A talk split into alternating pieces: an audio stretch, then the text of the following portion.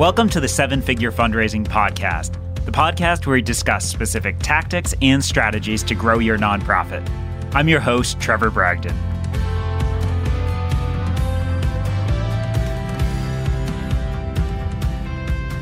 Today's guest is Kevin Gentry. Kevin works as a vice president for special projects at Koch Companies public sector and is a member of the Stand Together board of directors. Previously, Kevin served as the vice president of the Charles Koch Foundation. He also worked with the Institute for Humane Studies and the Mercatus Center at George Mason University. Prior to that, he was the executive vice president of the Leadership Institute. Additionally, Kevin runs and distributes a weekly email to nonprofit leaders where he shares the best practices on fundraising and marketing and how to build effective donor relationships. Well, welcome to the show, Kevin. Glad you could be on. Well, thank you very much for having me, Trevor. And I just have to say at the outset, I'm so impressed what you all have done with seven figure fundraising. It's so professionally well organized, it's substantive, it's meaningful in terms of the value you're able to produce for so many people. So kudos to you all. Thank you for including me today. Well, I'm really glad to have you on the show, and you've been requested by a number of our listeners to do an interview with you, so I'm glad we could find a time that worked. To start with, Kevin, I'd love to find out about how you first got involved with fundraising. So, can you tell us about how you got involved and then maybe the story of your first fundraising ask? Yeah, I'd be glad to. Thanks, Trevor. And if I go on too long, just cut me off because I can go on a bit on these kind of things. I came to work at the Leadership Institute, uh, Morton Blackwell's organization, immediately out of college. And I worked for a while organizing the seminars, the schools, the training programs. But I was frustrated that we weren't able to reach more people because we were limited by resources. And as hard as I worked, there was only but so much that we could grow. And I very naively or boldly or whatever it would be went to him and said, Look, I, would like to do the fundraising. And he replied, uh, No, um, that would mean I'd have to train you as a fundraiser and train your replacement. But he relented. He saw that I was really wanting to do that. And it just so happened that a fellow at the Heritage Foundation, uh, a friend of mine, sent me a brochure by Mal Warwick, who is a famous fundraiser for progressive causes based in Berkeley, California, a training program he was doing in Washington and he sent it to me as a joke because he knew I needed to learn about fundraising. And I looked at the brochure and there was nothing that would prohibit my attendance. And I went to it and I learned so much in that weekend. And that really set me off on a journey of which very much tied to that is a desire for continual learning. And I'll come back to that a little bit later in our conversation. So, what was the big takeaway from that first training that you attended? And then, how did that transfer into a fundraising ask? The big takeaway from me, which I'd heard already from Morton, and Morton had been trained by Richard Viguerie, and they both had been trained by some of the giants of direct marketing and fundraising themselves, which was really key for me. The big takeaways was there were these rules of fundraising, and that many of them were counterintuitive. It seems like everyone is an expert in fundraising. I would never presume to try to fix my car because I have no idea how the car really operates. But for some reason, everybody and their brother and sister believe they're an expert on fundraising and freely give advice based on sort of a gut or intuitive notion. And what I immediately found was is that many of those uh, notions were not only good, they were actually in many cases counterproductive, thus saying that so much of the fundraising technology, the rules of fundraising, are counterintuitive. That was the key, and the other key was the value of testing. I mean, the best way to find out what truly the marketplace wants is to ask the marketplace what they want and to look at the results and then just to follow them. Don't try to presume what they might want. And what's some of that counterintuitive advice that you found back then that still holds true today? We know the most famous is that long letters often perform better than short letters in direct mail. There's an expression that there's never a letter too long, only too boring. But it also relates to headlines. It relates to uh, lots of other body text. It relates to presentations. It relates to conversations. If you can take uh, your listener or the person that you're you're working with on a journey, work with them, you know, with the story arc and the narrative, help them understand the benefits of the proposition of what they're working on, all these principles of marketing, such as positioning and differentiation and brand, those things are not intuitively understandable. And I still struggle to understand some of them, and I continue to study them. But the application of them has just startling, startlingly more positive results than the alternative. That's great. So, thinking back to that first fundraising ask, do you remember what that was like where you sat down across from somebody? Can you tell us about that? Oh, yeah. There are two. Both of them were painful, and most of mine have always been pretty painful. My very first donor meeting was with the quintessential little old lady from Pasadena. She lived in this old home perched above the Rose Bowl in Southern California. She was a wonderful lady. I had two meetings scheduled, my first ever. I hadn't received really any sufficient and proper training to do this. And she talked nonstop for two hours. I mean, I couldn't get in a word edgewise. And I literally was sweating by the end of the conversation because I felt like I'd flubbed the opportunity to make an ask or even just to talk about our programs. And I needed to go to the next meeting and I had to excuse myself, but just totally humiliated that I'd just failed.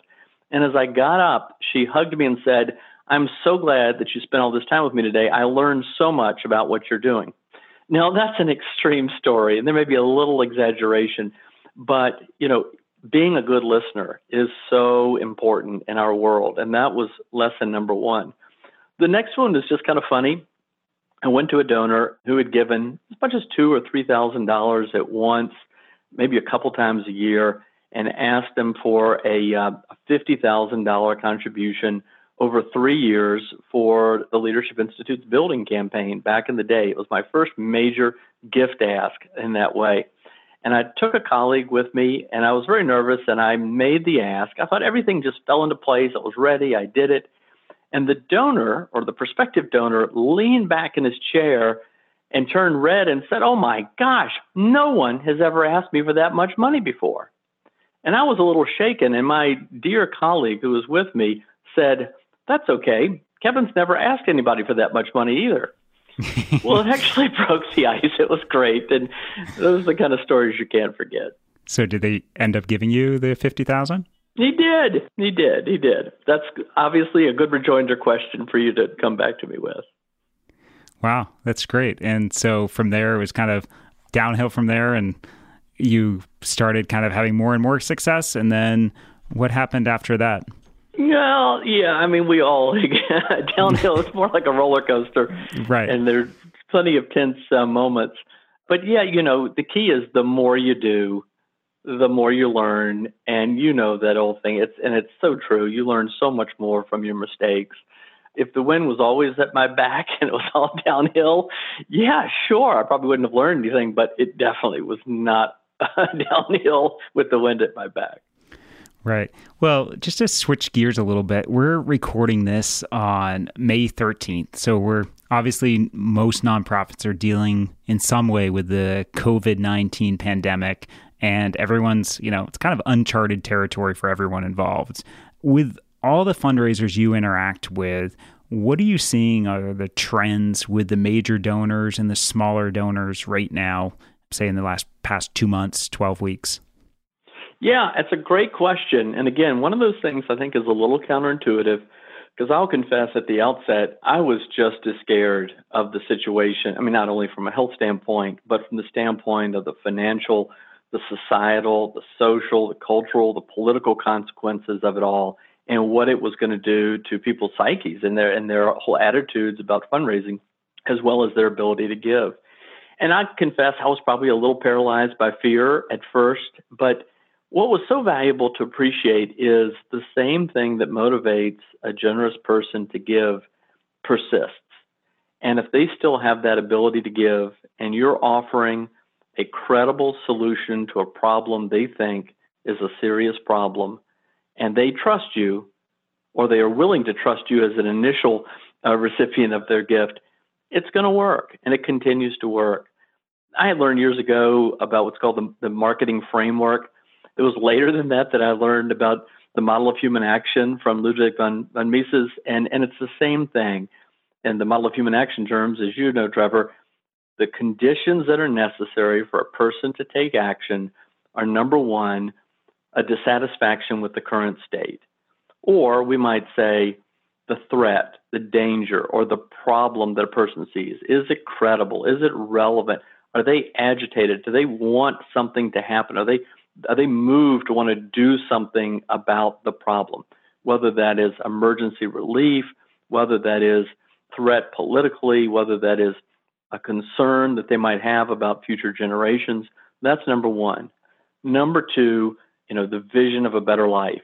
Or you might say, what is what's the value of the solution that you're offering to somebody? Do they view that as significant, as something of, of merit? And then third, what's the path to get there? Is your solution that you're offering credible? Is the timeline, does the spending plan, do the steps along the way, do you as a deliverer of that solution make sense? If you can tee that up, it works virtually every time. That is to say, that if the person you're speaking to agrees with the statement of the problem or the threat, they see it as relevant, they are captivated by that vision of a better life, and they believe that you have a decent shot of delivering on that, then that's how it works virtually every time. And where do you see that fundraisers most commonly fall down on those three steps? Like, which one of those do they not articulate the best? I know I fall down on them all the time, and one day I'm going to develop this into enough of a habit that I won't uh, keep making the mistakes. But I think it's all three steps along the way. And what I mean by that is this I think that, as Richard Viguerie has said, he complains about what he sees as a, as a cuss letter. That is, that there's some groups that are good about cussing at the problem, cursing the problem, but they really don't offer a solution. So you can get somebody riled up about the problem. Like selling fear, essentially? Yeah, exactly. Which is, we could go on and on about just the moral consequences of doing that sort of stuff. Right. That you're just too focused on the problem or the threat with no real plan. Or do you really have a reasonable shot at delivering on the on the plan? That's number one. Number two, you whether or not you use the, the threat or the problem is that vision of better life. Is it something that is attractive? And I think a lot of times we can get so wrapped up in process and jargon and our way of describing it and or or it's just too esoteric or too too vague or and, and it just can't capture someone's attention. And then the third is the path to get there. A lot of times people think all you have to do is lay out the problem and the solution and that's enough. But there has to be an element that the person looks at you and says, Yeah, I think you can deliver it. You've convinced me through that. Any of those steps that are missing, it won't get you there. I've done plenty of times when I've missed all three of those elements, but it's critical. And I would get, you know, so just as I said, utilizing all three is the ticket uh, for success. Missing any of those three, it's going to be hard to be really successful. And with the COVID crisis, how are you seeing people incorporate those three steps with how they're talking to major donors? Like, are you seeing people prospecting as much now, or are they mostly relying and talking with existing donors today? No, that's a terrific question. Thank you, Trevor. So I've been thinking about that. I think first, you know, my colleague John Fogarty uh, has used this term about being near, dear, and clear, and that's a great one. That is to your long time, to your major supporters. You want to be in touch with them. And by the way, on that, I think it's easy to take for granted that somehow the donors don't want to hear from you. Many of your best donors consider you to be pretty close and important, and they want to know how you're doing and how you're involved in this. I think that being doing that is is key. And some of the video options that we have now, Zoom calls, things like that, can provide an element of that just beyond a phone call, since we can't meet with a lot of our folks in person. But I think the other thing is there are two points. One is, is the problem we're trying to address relevant? Now, you know, one of the things that we're doing in our organization at Stand Together is called the Give Together Now campaign, which we're working through a group called the Family Independence Initiative, which is able to put $500 into the hands of needy families immediately. They've got a whole system and framework for doing it very effectively. And if you want to help people who've suddenly been thrown out of work through no fault of their own because of the consequences of the government's response to COVID, and you want you can you know, contribute ten thousand dollars and 20 families are going to be helped pretty quickly. So far, we've been able to help 90,000 families in that regard. Wow. Well, that's that's awesome, but that's clearly tied to the relevance of a real problem right now. But what if you're not in that space, right? What if you're doing uh, educational training programs that are not related to COVID? Well, then it, you've got to understand then how is what you're doing relevant still to other problems in society that somebody would feel are relevant. The reason I bring that up is the less connected you are to what is dominating the news at any one moment, the tougher it is to prospect. When you're prospecting on an on an issue of enormous immediate relevance, you're going to cut through the clutter and you're going to grab the attention of more people than you would otherwise. So it may work for you to prospect now, it may not. It mostly depends on again that framework, the model of human action and whether it fits in that neat little uh, uh, framing. Right. Now, I'd imagine too, like local nonprofits probably are doing better prospecting because people are thinking more along the community, even if they're not necessarily helping people with cash in hand sort of events or sort of uh, distribution. Yeah, I think so. But then again, I would also say you got to test. Right. Uh, because again, we're we're we're thrown on our on our heels all the time because we thought it would work and it didn't, or we thought it wouldn't work and it would. I remember when I worked for Morton Black with the Leadership Institute, he had spoken with Richard Viguerie about our building campaign effort. This was a long time ago, and Richard asked Morton said, "How did your house file letter do?" And Morton said, "It's the best house file we've ever had on this new building." And Richard said, "Well, Morton, you know the rule." You take your best house file and convert it into a prospect letter, just as you convert your best prospect letter into the best house file. And I remember very well Morton calling me from that and saying, We've got to convert the house file into a prospect letter. And I said, Morton, that's crazy. Why would anyone who's never heard of the Leadership Institute before send a contribution to buy a building uh, when they've never heard of the organization? That just makes no sense and he insisted that we we test it and and I was really resistant to it. And finally we did and it ended up being by far the most effective means of fundraising overall for the building. It ended up more than 60% of the donors that came into the entire campaign came in through prospecting. Wow. So you've got to test. It's just it's crazy. I would say one more thing about relevance. I think this is a good example. Back in the in the late 80s uh, as had been in the 1970s there were a number of organizations focused on national security to the interest of the United States with respect to the Soviet Union. And when the Berlin Wall fell, those organizations, for the most part, collapsed because there was no revenue stream. Now, you might say, well, why would they be around anymore? Well, you know, many of them insisted the threats were still there in many ways. But if you're a donor, you say, well, you know what? We address that threat. That threat doesn't exist anymore. I'm going to move on to the next threat. And so the perceived relevance of the threat is just very important and how do you fit into it? And do you think, two questions. One, just circling back to the Leadership Institute letter, why do you think people responded in a prospect to a prospect letter that talked about building a building? Like any I intuitive I don't know thing? for sure. That doesn't make sense I mean, to me, you know. Uh, so I'm curious. I will say one one thing that I recall from it, but again, you don't you don't know for sure. We had a famous letter at the Mercatus Center at George Mason University that lasted as the test package for maybe ten years, signed by Maurice McTigue, a visiting scholar from New Zealand who led a lot of the dramatic economic reforms in New Zealand. And like, well, why in the world would that letter work? And he had a PS in the letter that said, I bet you don't often get a letter from a sheep farmer in New Zealand but I do think this project is worth your consideration. And that PS was quoted back by so many donors. Like, what? Are you serious? But that's that's the way it it works. One of the things I learned from Mal Warwick, I learned from so many other other great fundraisers, was the importance of a of a true, authentic survey to your supporters. Not one of these just you know devices that's done to you know gin up anger or what have you, but a, a lot of open-ended questions and we asked you know, them to sort of rank programs. And then one key was how would you describe the importance of, I think it was, it was, it was the Leadership Institute. And it was from the responses that we came up with this tagline, which was training the next generation of conservative leaders. And we got the tagline because that was the most dominant phrasing that the supporters used to describe why they supported the Leadership Institute. So we wove that into the package. Now, I won't say that was the attribute, but you can see how that kind of stuff can be very important. Right. So it's basically taking how your donors are already describing you and not trying to change the wording, but finding those commonalities and. Yes, absolutely. Kind of going downstream with it. Right.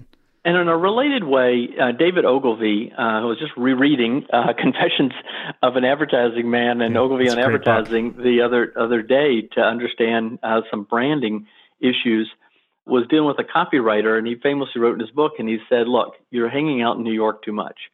Get on a bus and go to the train station and take the train to the middle of the United States, and you know take a bus somewhere else, the train back, and talk to people along the way."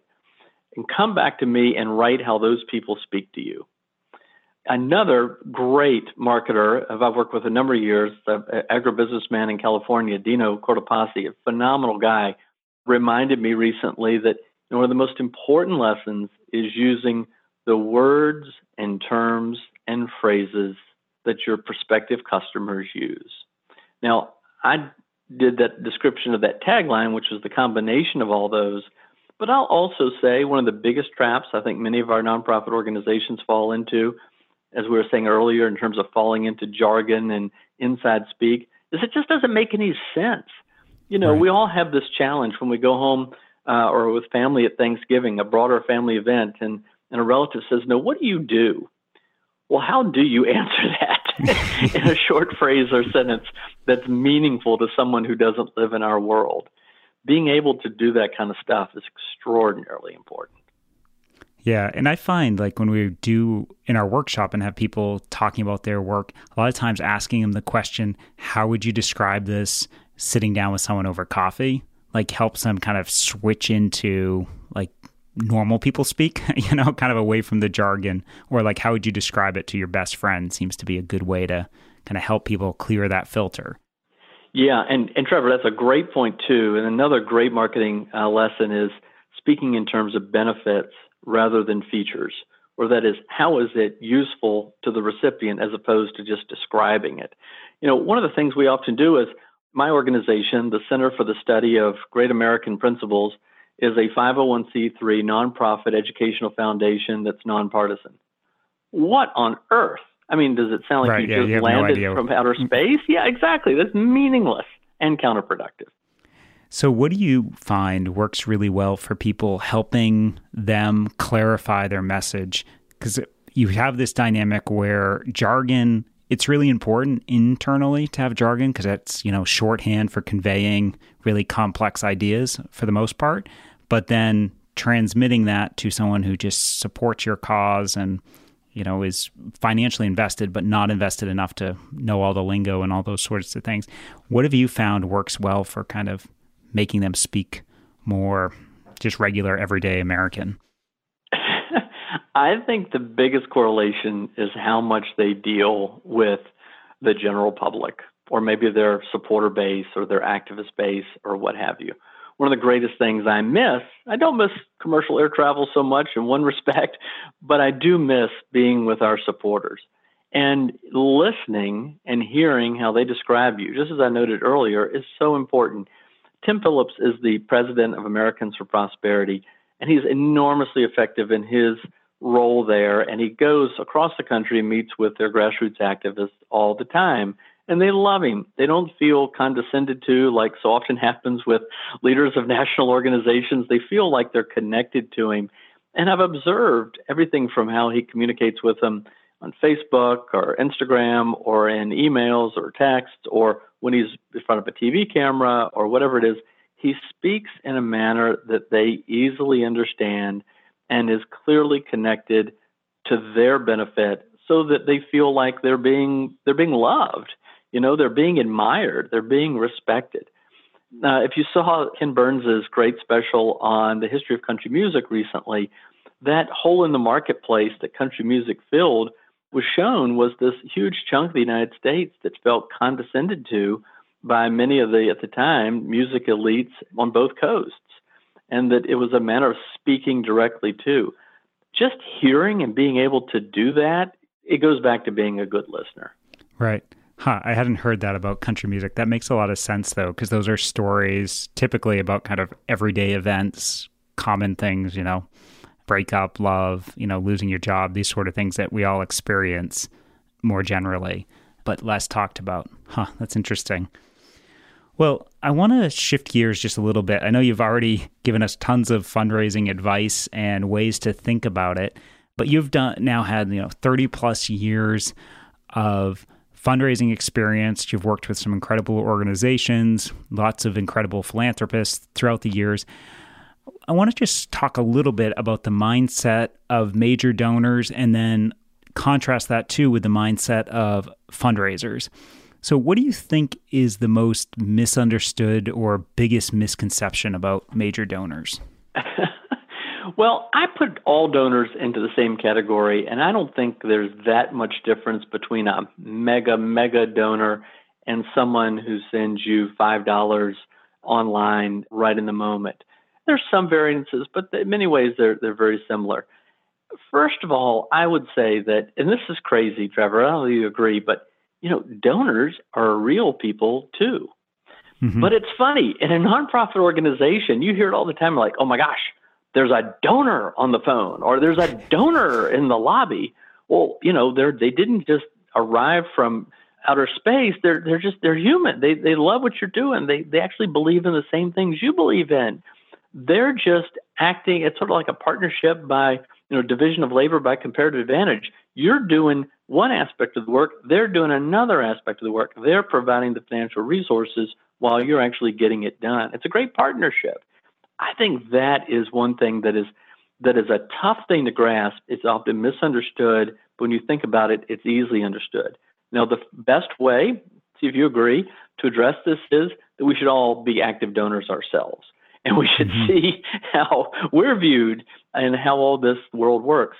Mal Warwick said to me, years ago that he thought one of the biggest challenges for nonprofit fundraisers, most all because it, you know we start in an entry level role, start it's one of our first jobs, is that we don't necessarily have the same life experiences as the people we're meeting with. Well, that makes sense because the typical donor is 72 years old. And by the way, that typical donor has now been frozen in time for the last 40 years. The typical donor has been 72 years old for the last 40 years, meaning really it's roughly at that stage in a person's life. Maybe they've sold their business, or maybe they've retired, or maybe they just have different focuses. They, their expenses are different, but they tend to be more focused on philanthropy. But they are at a certain point in their life, they have different perspectives, and understanding where they're coming from is very important. So I would throw out the biggest lesson I've learned from all of that is the importance of peers, or as Bill Sturtevant says, natural partners. Working with other donors just like them. We all try to do things as people very much like us also do. And so mm-hmm. far better for a donor to hear from a donor just like them than from, you know, me who works in this space, has a certain special interest in the outcome of my solicitation right. and also just hasn't had the same life experiences. So, how does that look like when you have a peer communicating with a donor or a prospect? What have you found are ways to do that? Well, the more engaged they are in the outcomes, the better. And I'll tell you, I you know I've learned, I've read this for a long time, but I finally experienced it about 15 years or so ago at my own church. I was helping on a stewardship initiative, and we were trying to raise money for something. And I noticed that the ones who were giving were not the ones I, the ones who were giving most generously, I, were not the ones I would necessarily would have thought were the ones who would be the most generous based on what I thought was their ability to give. But it was entirely correlated with how actively engaged they were in the church. Oh, interesting. The more engaged, the more generous. The less engaged, the less generous. Not 100%, but overwhelmingly across the board. Now, duh, and most fundraising professionals will tell you that's the case, but the more engaged they are as true partners with you in the outcomes, the better. That's why board members tend to be more generous, particularly if they are truly engaged board members. That makes a lot of sense. And so, on the fundraiser side, like understanding that, what do you think when it comes to fundraisers asking for major gifts? What's the mindset challenges that you think they need to overcome? Like understanding this partnership right. model, but like what else? Sure, Trevor. I went to a, a Heritage Foundation fundraising a training soon after I had also started fundraising, and I went to a little workshop. And many of the people we know were leading the workshop, and it was major give fundraising: how to ask for five hundred dollars. And I asked the question. I said, I can't conceive of asking somebody for five hundred dollars. I can't imagine ever giving five hundred dollars. So I can't, I don't even can't grasp that. And I remember the the instructor kind of looking at me like, you know, who let this guy in? What a loser! and but but it's true, and it's it's tough to overcome that. Uh, another one of my brilliant fundraising moves was I was with a, a prospective donor who suddenly asked me what it was I wanted to seek support from him for, and I, I wasn't prepared, and I started sort of nervously sketching out on a piece of paper what it was that we were trying to do. And it, and it sort of captivated him. And he said, Well, what are you looking for from me? And I was again a little unprepared, and I and I couldn't even blurt it out. So I wrote, intended to write fifty thousand dollars on the piece of paper, and I don't know whether it was a it was divine intervention or what. But when I got to that fourth zero, I went ahead and added a fifth, and it became five hundred thousand. and he said, "I'll do it." And my immediate response was, "You will?" and wow. you know, just that difference. Well, it's it takes a lot to ask for that much. But I think it was Jerry Huntsinger, the famous direct uh, mail writer, or somebody along these lines said, "Look, there's no shortage of funds. It's a shortage of good ideas." And a lot of it is just, I mean, you can't ask for some fantastical amount that's not grounded in reality. And if you're trying to raise five million dollars for a special campaign, you don't ask the first donor for four and a half million of it, but right. you can ask for a lot, as you well know, and you'll have demonstrated with seven-figure fundraising. If they have the ability to give, it's really a function of back to that whole model of human action in terms of the problem, the threat, the solution, or the vision of better life, and the path to get there. So I have to ask, was that your most profitable typo, like writing that extra zero in your life? uh, yes, uh, it, it, was certainly one of those. Uh, there's so many examples of how I fell into it by sheer dumb luck or ignorance or what have you. If it was brilliant, it was probably somebody else's idea. Well, what's funny is he might have said no to uh, fifty thousand because maybe yeah. you would have thought it wasn't enough to get done what you were pitching him on, essentially. Well, let me give you another good example, and I've used this lesson many times. I was with, it was actually with Tim Phillips, the president of Americans for Prosperity, on a major donor ask. I was kind of riding along. We were going to some other meeting, and he asked a donor for $100,000 for an effort, and the donor said no, just no. Like, okay, all right, we, we moved on. I had to go back to that donor a couple months later, and in the course of a bigger effort, I asked them for a million dollars and they said yes. Now, no credit to me. I want to be very clear on that. That's not what my point is here. And I was like, wow, that's that's great. How do you want to divide the gift up among these various efforts? And uh, he says, well, you tell me. Give me some options. And one of the options was Americans for Prosperity. And he said, okay, I'll give th- them three hundred thousand dollars. Well, the ask really wasn't that much different than what he said no to for the 100,000 to saying yes to the 300,000. And I don't know for sure what it was, but I do think the million dollar ask was more captivating and really felt fit his interests. So it was less about the organization itself and its mission than it was in how it sort of fit into the broader, bigger value proposition and how it, it reached the imagination and excitement of the prospective donor. And do you think that's because, like, as I don't know his background, but I would assume he had built wealth, you know, owning a company or something like that. Like his scale of what he thought's possible had expanded. You know, you talked about earlier the five hundred dollars seemed like a crazy high number to be asking, but like for someone like him, you know, maybe you know he had several million dollars or several tens of millions of dollars that he brought in in each year in revenue with his company. So he's more sensitized to larger numbers and understanding what can actually be done with a million versus a $100,000? Yeah, I think this is another good example, and and you've hinted at this before. Some folks who are listening to this would know about it, but at what we used to call the Koch conferences, the Stand Together mm-hmm. conferences, we hit upon a fundraising lunch in 2009 that was very successful, and then really paved the way for transforming our approach to fundraising and what we're able to do. And it's an amazing example. I'll try to give it to you really quickly everything was at the right place this meeting in July 2009. This was having to do with some issues in the public policy space, but uh, legislation had just been passed, which was of a dangerous and controversial nature. The world looked scary. There was a semblance of a plan we had just put together. There was a certification for the plan among those there, but it was not exactly clear what we were trying to do. And I won't name the businessman, but he approached and said, Look, I think I'd be willing to give a million dollars to this effort. I'm like, wow, that's that's amazing. And he says, if you would just want to announce that at lunch, I'm good with that. And remember, we famously said, uh, not me, but someone with me said, no, no, no, no. You announce it at lunch. In fact, go, just go up to the microphone and say you're going to do it, and let's just see what how the rest of the audience reacts.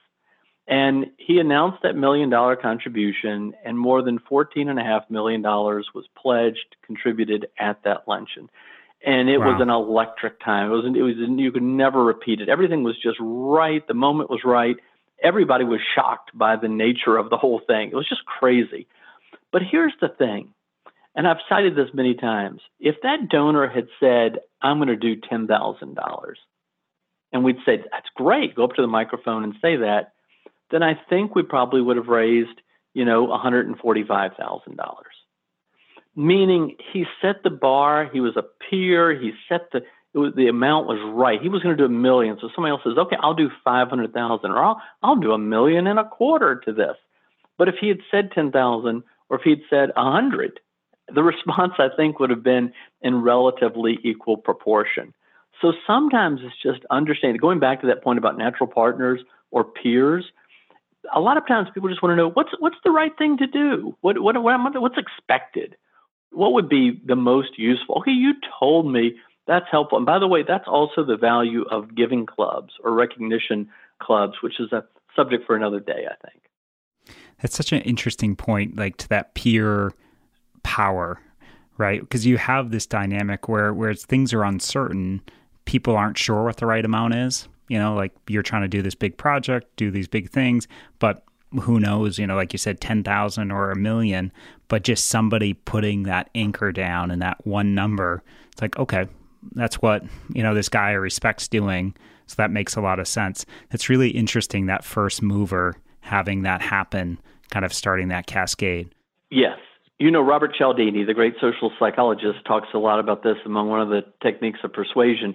But let's take it real back to the Thanksgiving dinner where we're trying to explain to our family what we do for a living.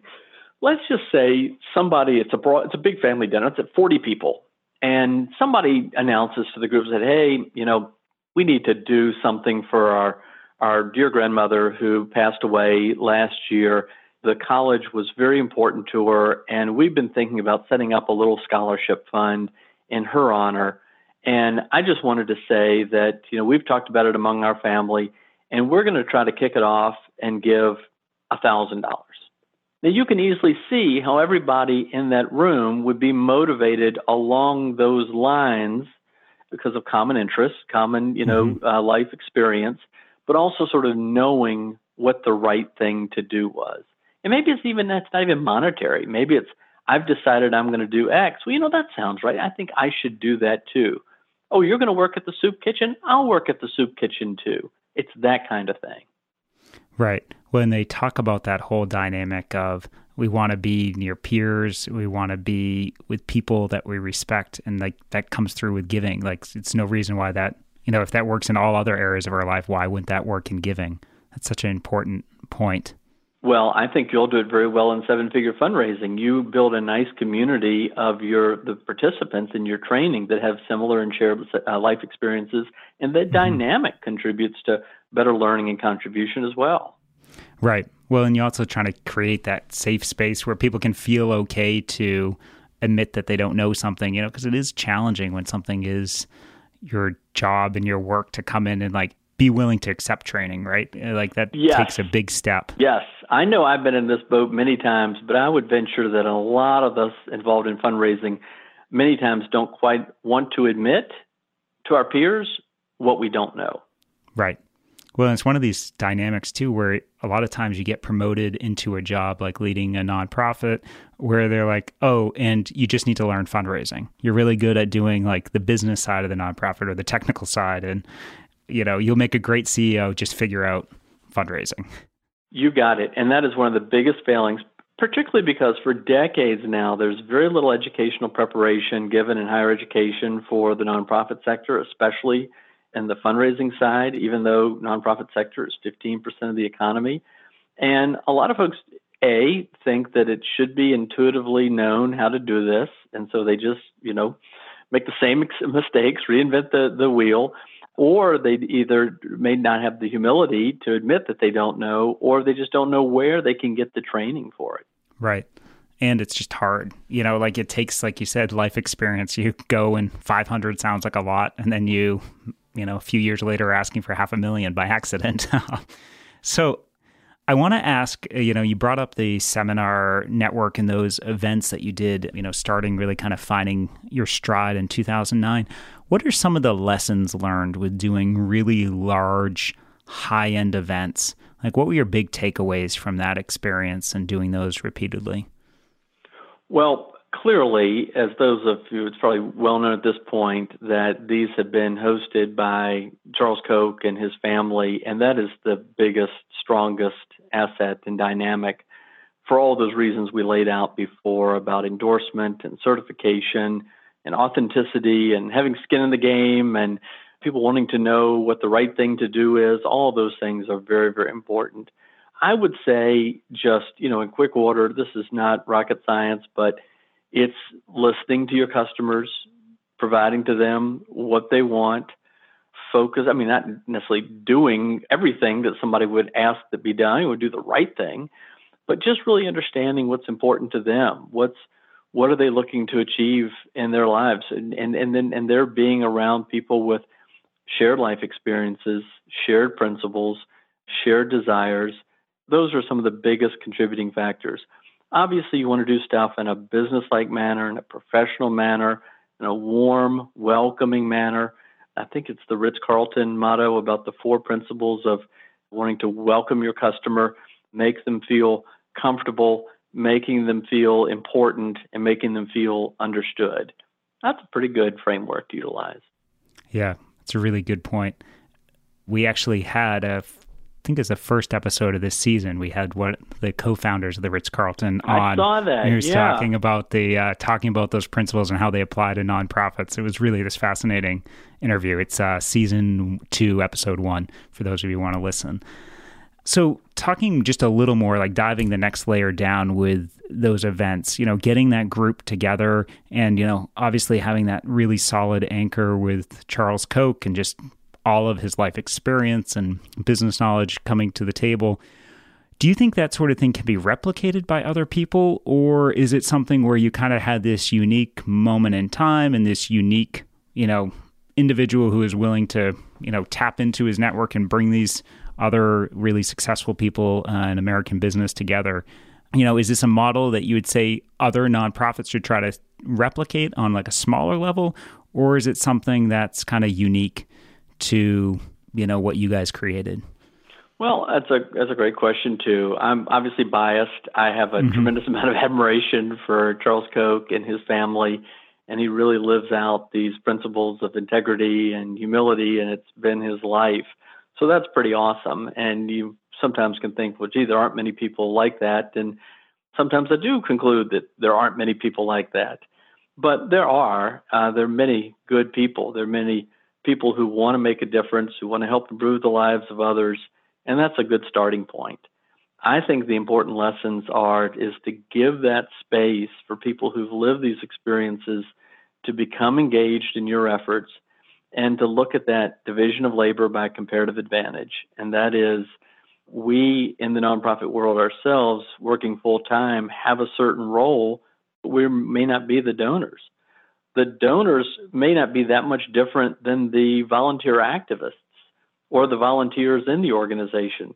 They're just contributing their time, talent, and treasure in different ways. They have different opportunity costs. They may be at that point in their life where they have physical limitations or what have you and can't go door to door canvassing for voters. But I think it's it's really it's built on the principles and built on trying to understand where folks are with these shared principles, shared outlooks, shared vision, shared culture, shared objectives, and then trying to bring them together in a way that works effectively to making uh, making a difference. Right, you can do that on any scale. You know, whether you're raising five hundred dollars a person or you know five million. You know, if you bring those three, four things together. Well, you know, that was one of the observations that Alexis de Tocqueville made many, many, many years ago. Uh, there was something special about America and Americans, but that spirit is still there, and you still see it in community organizations, local nonprofits, churches. It's harder to scale at a national level or even a state level, but I think when that works best, I mean, you can imagine one of the things that people are so frustrated today with political parties and is just that lack of true, real, personal engagement. Whereas in many ways, those organizations that are still able to do that, maybe a religious institution or whatever it may be, they thrive. And people have a strong sense of community with it and the benefits of feeling like that the community is there.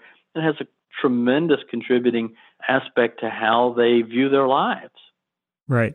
Well, and to that point, I was we just had um, someone doing one of our trainings last week was telling us how he's talked to local churches and through this COVID crisis where they can't have meetings, they've actually had more people participating in their online streaming services than they had in person, you know, on any given Sunday. So it's actually been this way by being connected to the community and been this way to actually have growth that they would have never expected. But you know those ties and those connections were already built you know long before this yeah and by the way doesn't it also speak to the power of of innovation or experimentation mm-hmm. and testing um, you could very easily be wedded to old models and say look if we can't meet as a church congregation on sunday we just can't meet but I mean, look how who was using Zoom three months ago to the extent it's being used today. Right. Uh, Definitely not eight hours a day. Right? Yeah, exactly. Well, there's, that side too. But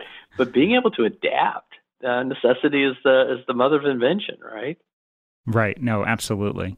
Well, I know we're almost out of time here, Kevin, but we like to make this show, you know, about learning and taking action as fundraisers. So, what's the one thing you'd like to challenge our listeners to either do or remember based on listening to you and all the advice you've given today?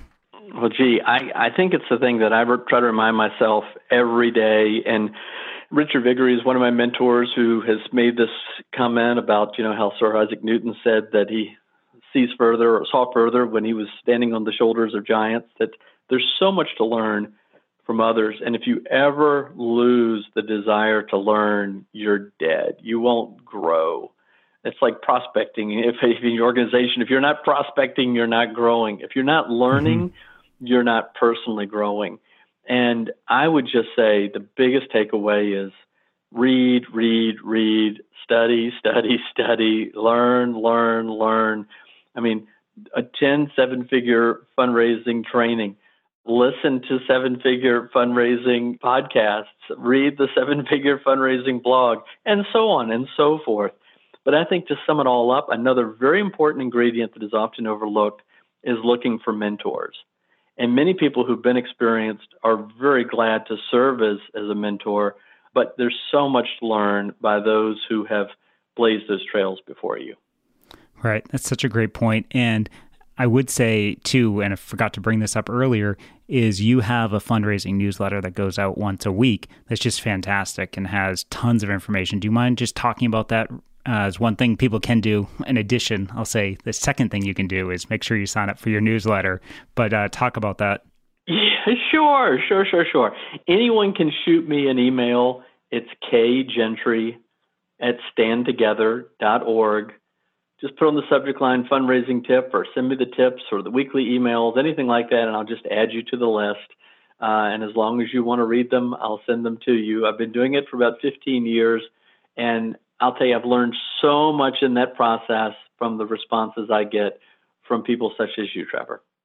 Well, thanks a lot for being on the show, Kevin. It's been great talking with you, and I appreciate you taking the time to speak with us and share all the uh, years of knowledge and advice.